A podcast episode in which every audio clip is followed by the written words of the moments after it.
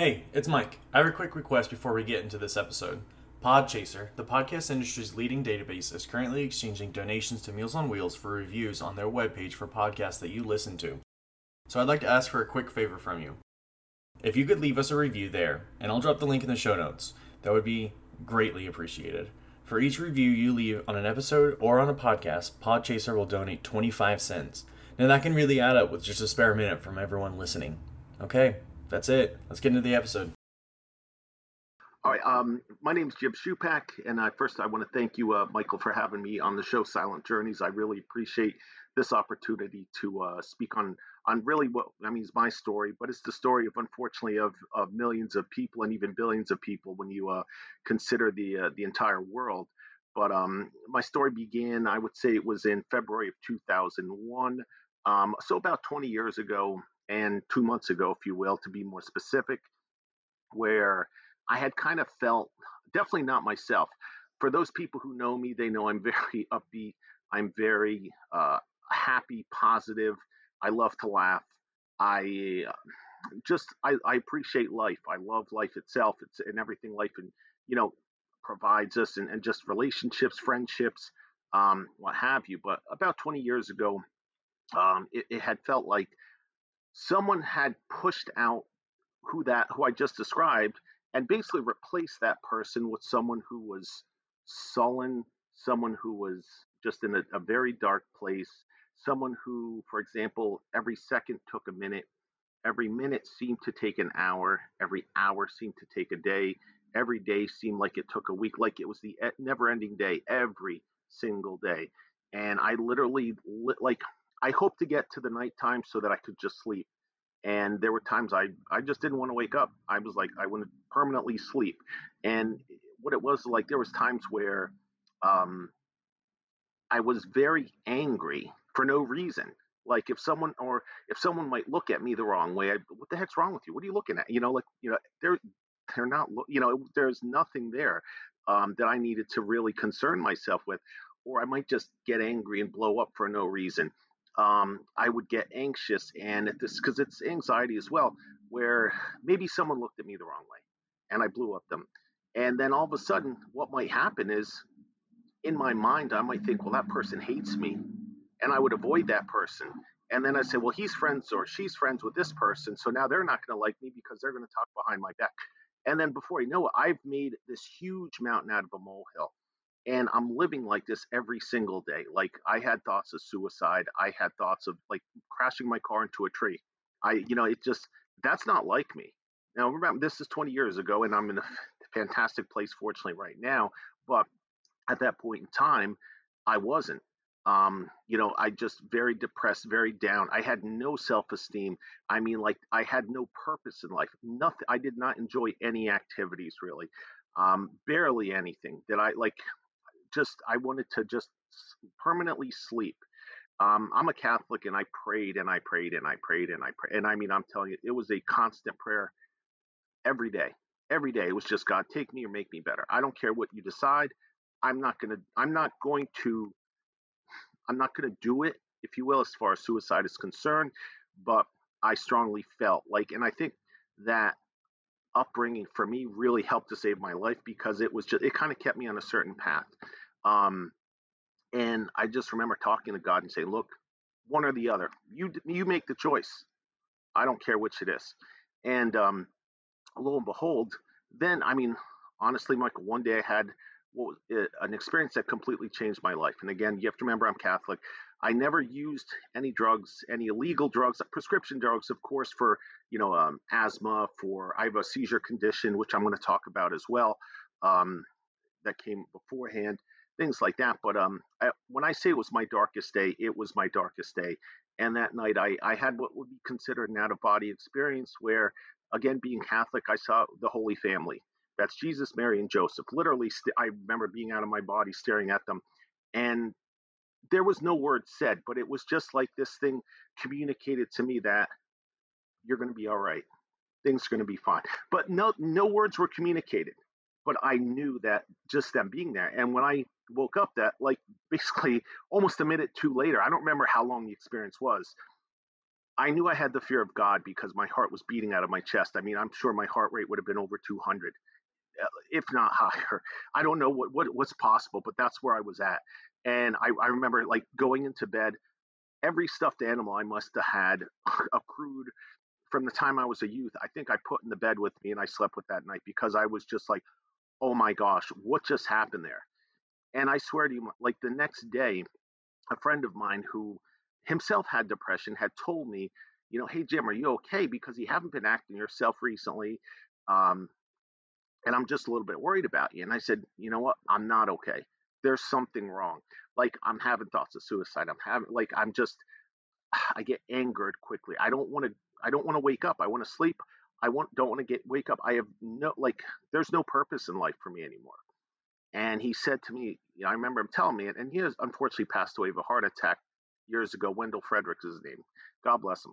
Um, he told me, he said, uh, you know, Jim, sounds like you have what I have, clinical depression. He said, why don't you look it up? Because it sounds like you have a lot of the symptoms. And I said, all right, I, will do that. And I, you know, I wanted an answer because I'm living inside my own head, and this is for 100 days now, Michael.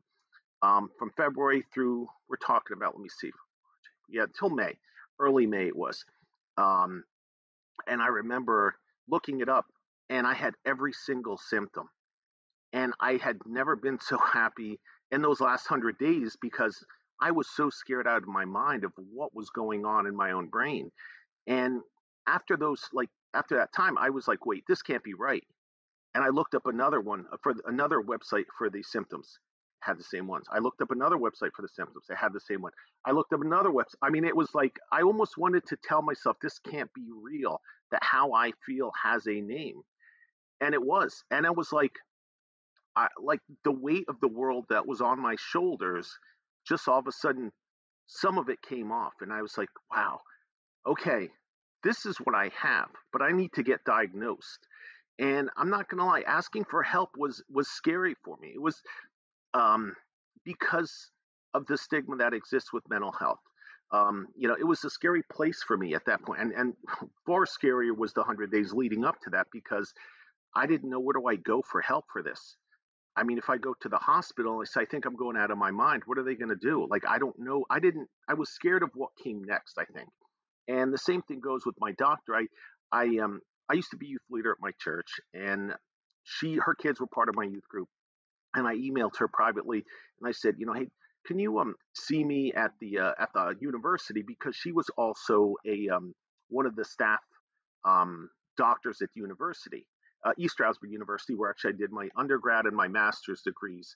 Um, so I went over there, and she saw me because I didn't want to go to see her in her office because I was afraid of just the whole stigma thing, the anxiety, the depression was kind of like, oh my gosh, he has depression, he has anxiety. What, you know, there's something wrong with him If you're going to the doctor, there's obviously something wrong with you. But I, I couldn't get that through my head that it's okay to have depression because one fourth of all people are going to have a mental health challenge in their entire life.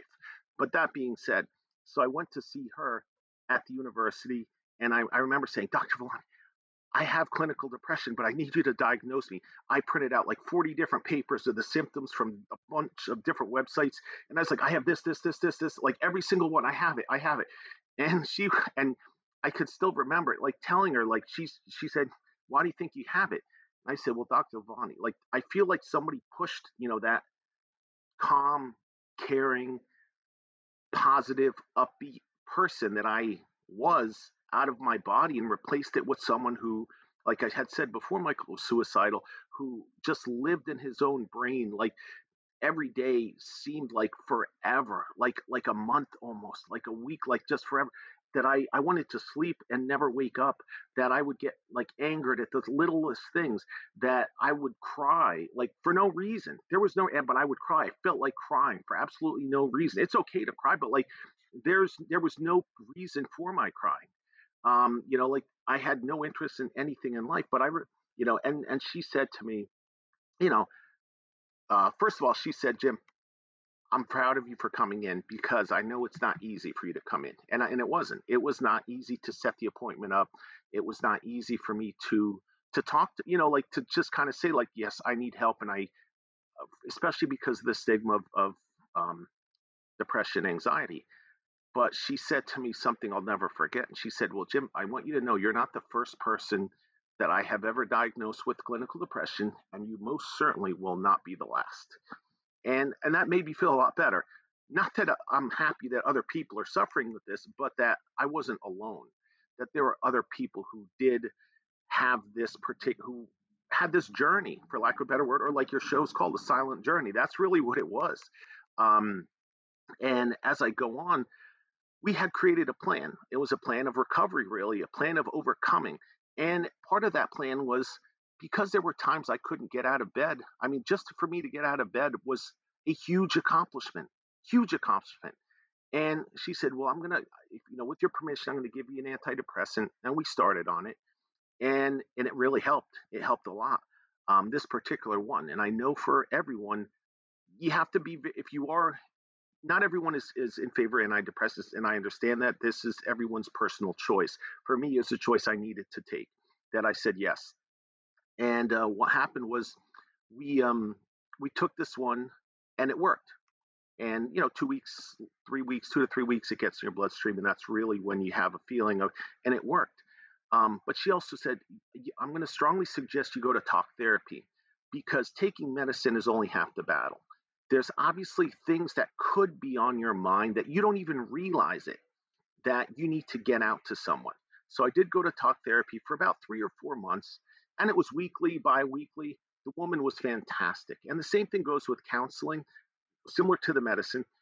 You may not gel with certain uh, counselors, you know, talk therapists. I did. I was very blessed. I was very fortunate to gel with the first one. And it worked out for three to four months she came to a point where she's like, Jim, you're doing really well. I don't think you need to come back. I said, she said, "Your my door's always open to you, um, but as long as you're okay with it, I think you're fine." You know, and and I kind of felt the same way toward the end. Maybe the last maybe two or three visits, I was kind of like, I think I'm okay now. I was like, I, I think I'm in a good spot. But I can recall being in the office. I can't even remember over what, crying in her office for whatever reason. But after I did, I felt better. It was just like very for lack of a better word, very therapeutic. Um, from that point on, I have to kind of go back a little bit. And during those 100 days, I'm going to give a little props to um, my our golden retriever. Who, he's passed away, unfortunately, about 10 years ago, named Sunny. Because when I was really going through my 100 days of hell, like I like to call it, um, he if you're if you have a dog, you have a cat, you know that they're very in tune with your feelings. Um, just like I have one laying on my lap right now he seems to be very in tune with my feelings. All my pets do, dogs, cats. And what Sonny would do is he would put his his nose almost right up to mine because I would be laying on a sofa all day, no interest in doing anything. And he would it was almost like this understanding where he would come up to me and say, "Look, I need you to take me for a walk." But it wasn't really that it was really more like i need you to i need to take you for a walk but i need you to put the leash on me so that i can do it. And we had this understand and i would do it and you know he kind of knew and we did that. Walk around the block a couple times one time two times times four times. before you knew it i felt pretty good. I was like this is great i feel pretty good taking walks and being with sonny being with my pup you know um, but at the same time then i was like i want to go for a longer walk it wound up being a mile. And then after that mile, I said, I want to try to like maybe jog a little bit, like a slow walk, pardon me, a slow run or a or a, a slow uh, slow run or fast walk. And I did. And at that point, it was really, I had, had an endorphin high, like unlike, ever before. It was like my own body creating a, a happy drug. Cause really that's what it is.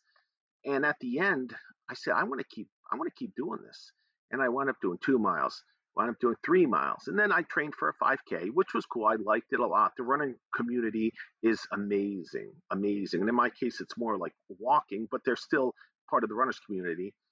And what I'm about to tell you is more of a do as I say, not as I do. Um, I did, I trained for a 5K. And at that point in time, I started to train for a marathon, which is uh, 26 miles. So I went from a three mile to a 26 mile. Again, this is not the proper way to do it. You should go 5K, 10K, um, uh, pardon me, half marathon, full marathon. But I think that was just me telling the depression that I control you, you don't control me. and I did train for the marathon. I finished Steamtown Marathon, which is up in Scranton, Pennsylvania. If you're familiar with the television show The Office, that's exactly where it is. Um, if you're not familiar with the show, it's still where it is. It's in Scranton, Pennsylvania, and um, I finished that. And after a while, I after the pain went away of the lactic acid after the first marathon, I was like, I want to do another one. Like, and then it dawned on me the one time I was getting interviewed um, on TV station locally that I wanted to do a 100 marathons to get back the 100 days I lost to depression. Obviously, symbolically, I can't get them back for sure, you know, figuratively, but symbolically, I can. Um, and because I remember telling the uh, the journalist, I said I'd rather do tw- or 100 marathons in a row than have to go through depression again. And at that point, it kind of dawned on me, well, why not do 100 marathons? So I that is my my my goal, my end goal. Um, so I've I've completed, thank God, you know, God willing, I finished 21 marathons, so all 26 miles. Every marathon's 26.2 miles or 42 kilometers. And um, in 2014, I finished three marathons in three months. In 2016, I did uh, four marathons in four months, and that's that's the most I've done as far as consecutive over months. I mean, I have you know my wife to thank, who's like the number one marathon supporter, who takes goes all over God's green earth. My pups who who come with me, um, you know, which it's it's cool. And and I have to say as well, like as I run, I have like a run over depression shirt because that's part of the organization that that I kind of helped to found, which is just kind of putting a face on the name of mental health, like people who are going through their own challenges. And I have some wonderful friends who've had their own journeys in mental health where they're they've been very open with sharing them and and helping with the social media aspect of it. So they've been, I mean, fantastic in doing that as well. And so me having that support, like I've obviously, you know, my wife being supportive, but having others like um, my friend Ann, who who does our some of the social media. I have a friend Kelly, um, other people who have done stuff. You know, my brother, and and one thing I've noticed is that the hundred, like my goal is hundred days, Michael, or hundred day, hundred marathons. I apologize, but I saw that more as a silo. And what I mean by silo is that's my goal. But what I found out is that silo has been kind of destroyed, but in a good way. And it's become so much bigger than a simple silo because I've had people come up to me and say, you know what, because you talked about your battle with depression, you know, I have a loved one who basically had a plan to, to die by suicide. And they, when they heard how you felt, they said, oh my gosh, that is exactly how I feel. And they were able to put a, a name on their on their depression and get help. And those people, you know, are the one I'm talking about. One is married, he has children. I have another um, friend who I did the same thing, and he had felt maybe not as intense of a depression, but he didn't feel himself. He he it was definitely a depression of some sort. Maybe he called it more of a melancholy, but um, it was a milder depression. And he started talking to his dad, and they opened up a conversation, and he started going to therapy. Um, and he started to also like take medicine but i think he's off of it now. I've had other uh, people who maybe i haven't talked to them in years but i'm i'm very open about my you know my battle and um my bout whatever you want to call it but um i posted on you know on uh, facebook that i was on a show i've been blessed to be on a number of different podcasts now talking about mental health and people will will private message me saying you know hey um you know my so and so he's talking about suicide and he hasn't done that before and i'm growing really nervous like can you any suggestions? So it's almost like i've i've been blessed to be that person who if someone needs help at least is willing to reach out and I, i'm extending that all olive branch to them. And and i you know when i see those successes for lack of a better word um, where people can live their a more full life, a more authentic life, more life that they're supposed to live.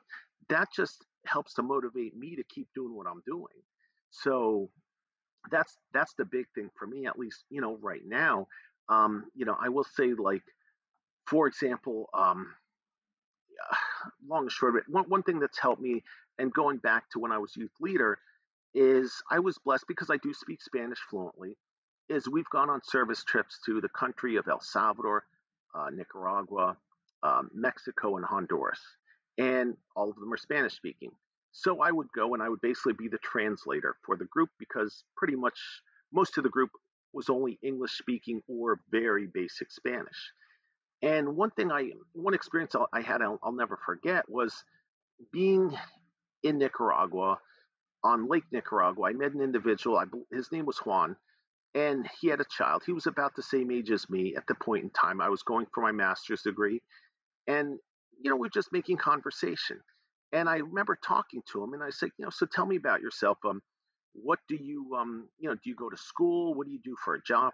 You know, and I, I just remember him saying, well, I don't, I don't go to school. I said, oh, I said, well, where did you go to high school? Like, did you go to, you know, around here? He said, no, no, I didn't go to school. I said, what do you mean you didn't go to school? Like, where did you go to elementary school or middle school? And then he just basically flat out said, no, I never set foot in a classroom. I had, you know, when I was four or five years old, my parents couldn't provide, you know, enough for me. So for my family, you know, the family, his siblings, so I had to go out and like help pick coffee or help pick whatever um, to survive. And it just boggled my mind because that's a real problem. Like that, like that, that kind of that gave me perspective. Now, mental health is a real problem too. But what I'm saying is, I liken things into third world problems and first world problems, and and that, that those those experience and I I I could go on and on and on and on and on and on and on about those perspectives that, that I've experiences I've had. But that's a big one. Um, just because here I am thinking to myself, like, you know, if we lose electricity, all right, well, I've I've a candle. Maybe I just sit in silence. But you know what? I have a roof over my head. I have my dogs. I have my wife. I have, you know, we have food that we can eat. Well, some of the people that I met during these trips, you know, they don't have any of that, nor will they ever have the opportunity to know where their next meal is coming from. You know, even a, a I remember in a school in, in the same same trip I believe was Nicaragua.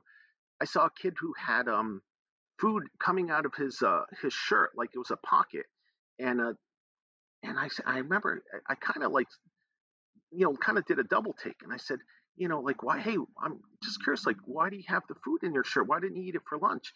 And he said, well I'm taking it home for my family because, see, when I go to school, they give me lunch here, eh, but they don't get food at home. We don't have food. So I always take some of my lunch and I bring it home for them.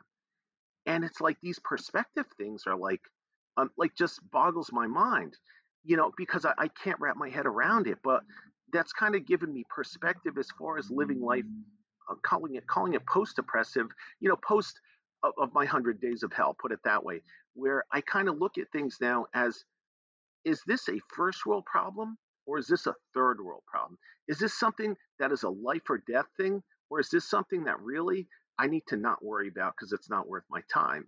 Um, and I won't lie, there's times I do get caught up in it, but then I, I, I take that step back and I realize I need to just say, okay, this is not a third world problem. This is a major first world problem and I need to just relax and not worry about it. You know, and and and I will do that.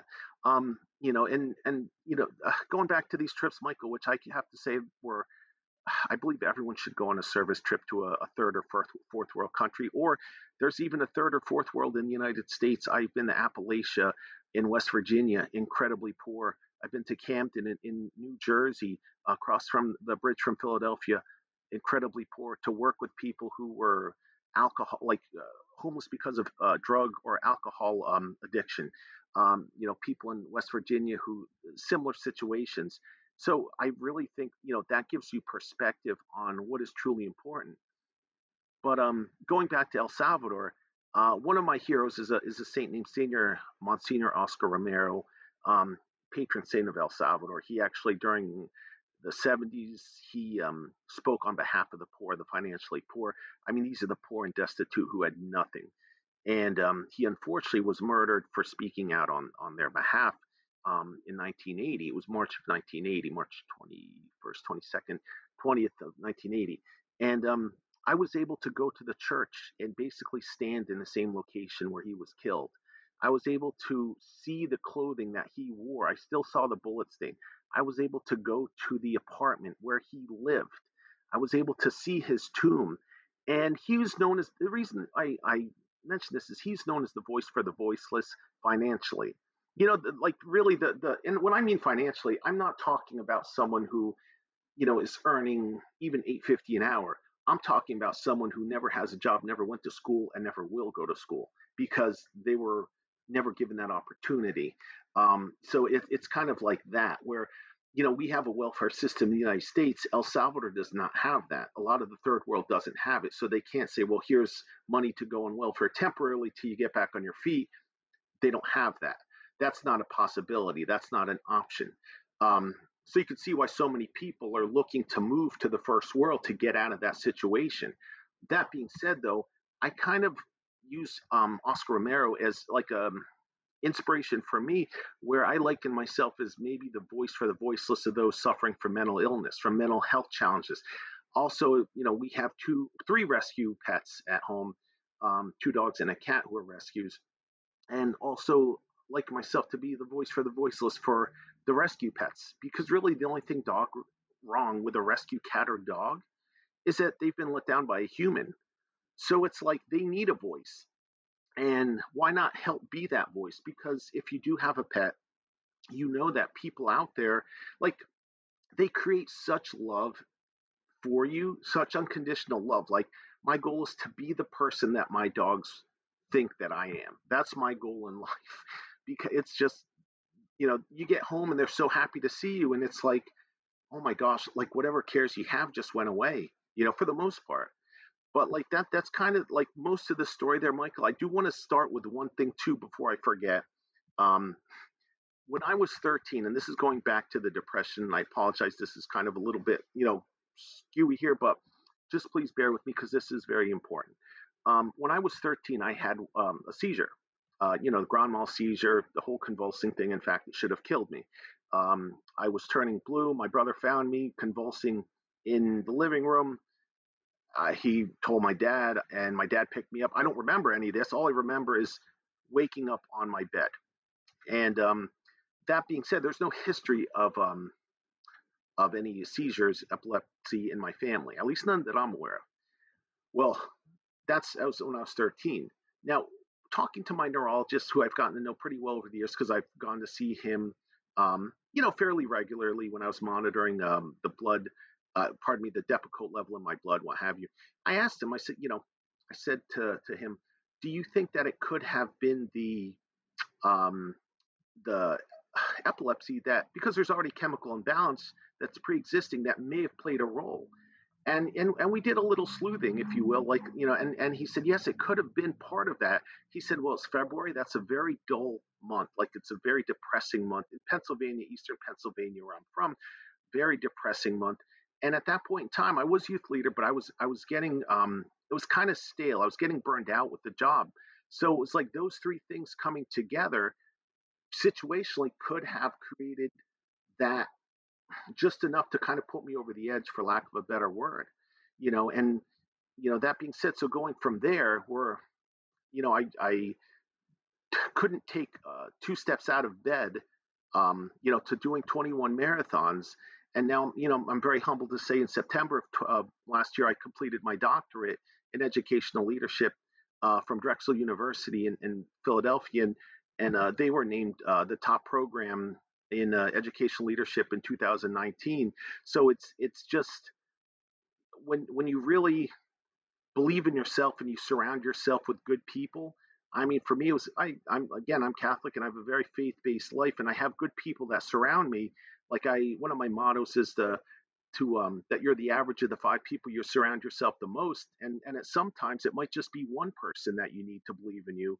Um, you can do some cool things like you know and i and i say that very humbly because you know if it were up to me i don't know if i would still be here but i am and this is my my goal this is my message this is what i aspire to do you know so you you're only here you know one time to to make a difference and you want to do the most with it so that that's kind of where i'm at so it's i'm excited to say like you know, having finished the marathons and, and hopefully in 2022 and in the fall, I would like to do another one and, and just continue from there because the four years I was doing my doctoral studies, it's just way too much. You know, I, I couldn't train for much of anything. So you know, we did a couple half marathons, my wife and I, but it was more like a slower thing. But that's that's pretty much it. Like just you know, if I can give anyone any advice, um, is just believe in yourself, but at the same time surround yourself with good people. And if and if you're that person who someone's reaching out to you, um, who has depression, just be there. You don't need to fix them. They don't want to be fixed. They don't want to hear what your what your suggestions are because I know if someone would have said when I was at my worst, well, you need to do this, this, this, and oh my gosh, I I won't say right now, Michael, what I probably would have told the person because it's not nice. We'll just leave it at that. But I will say they just need someone to be there. They just need someone to basically know that you have their back. They just need someone who, you know, maybe one day that person will say, hey, you know what? I'm thinking of going to the doctor. You know, that's your opportunity to say, like, hey, I'll go with you if you want. I'll sit in the waiting room and then we can go for lunch afterwards, you know, or we can, you know, something along those lines. So that's your opportunity to really be there for that person. Because once you, you know, overcome it yourself, I don't, let's just say, like, I love Spider Man. He always, you know, Uncle Ben said, with great um, power comes great responsibility. And I strongly believe that, you know, but you know like that's that's pretty much my story michael i can't really think of anything else right now although please ask questions because I'm definitely open to them. And I, you know, anyone has any, I, I definitely am willing to respond to anything that you might have. Well, thank you so much so far. Jim, I did have one question. I was hoping you could talk a little bit about um, what it was like to grapple with your mental health and thoughts of suicide um, in in relation to your faith. Oh, that's a, that's a very good question, Mike. Like for me, like I we've had unfortunately in my family we've had um, I've had a cousin who died by suicide. This was when when I was younger, but I think for me one of the things was seeing how it affected my my grandmother, who's the one who who saw him, and I, I'll never forget her. And she's passed away now 13 years ago, and I'll just never forget what it sounded like for her. Now, now and that, that's one thing that I have to like.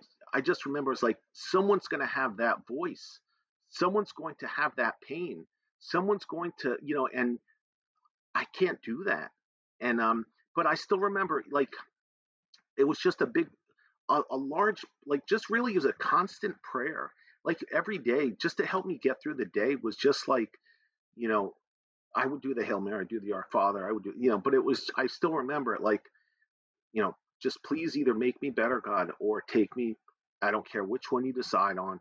But that was really the big thing was just kind of giving my cares to God is really for me what it was. Like they oftentimes say that's what you should do.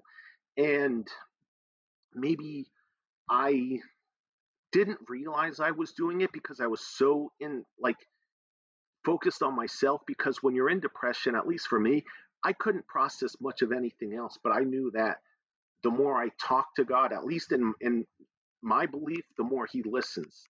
And that's why I think I had that experience that I did. You know, and and at that point, I realized like, you know, when I did have my my experience where I, you know, saw the Holy Family again, I think that was almost like them telling me, like, we hear you. We hear you, man. Like you're gonna be all right. Like and that like that's really what it boils down to for me. And and you know even though i know not everyone shares the same belief I like I can still live the way that God would want me to live as far as hopefully creating that support for other people. Um, and just the way he was there for others, just trying to do the same thing.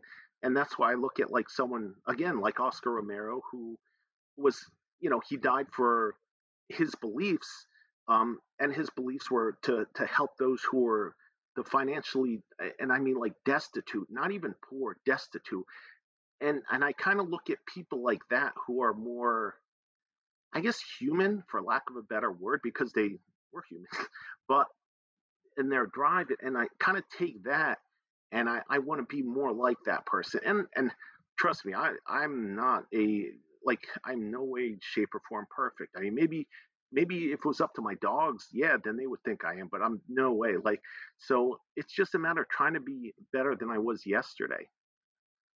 I don't know if that answers your question, Michael. Kind of, sort of, not really. well, um, it's an answer I'll certainly take.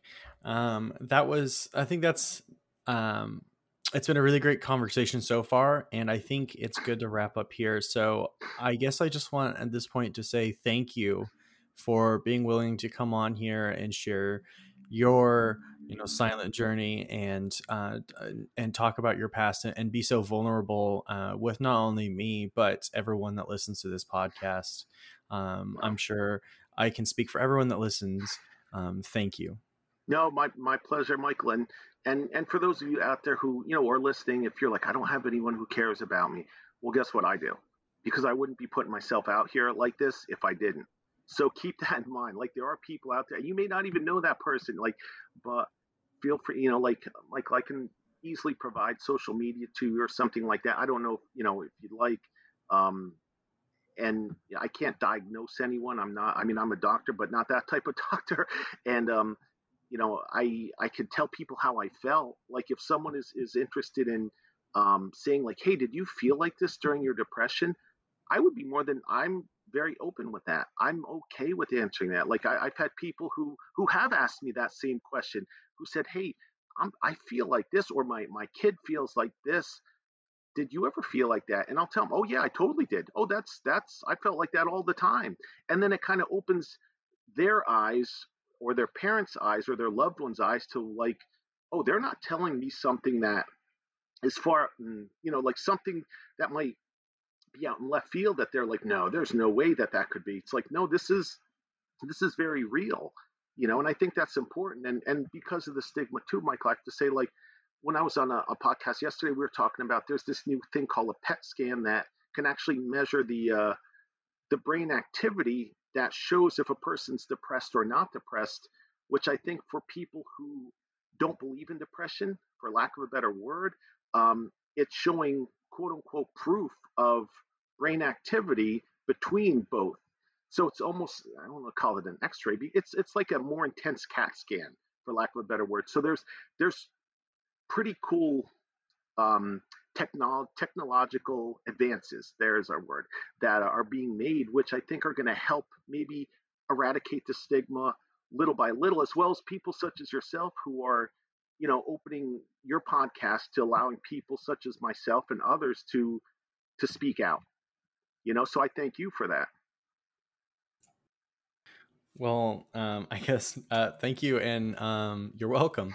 But uh, to anyone that's listening, if you want to help amplify Jim's story, um, please uh, share this with someone you know. Um, rate, review, whatever it is that you can think of to help spread this uh, the show and and and, and provide these stories to more people. Um, I would truly and deeply appreciate it. Um, thank you so much, uh, Jim, once again for being on the show, and thank you for listening. Yeah, thank you, folks, for listening as well for having me on, Michael.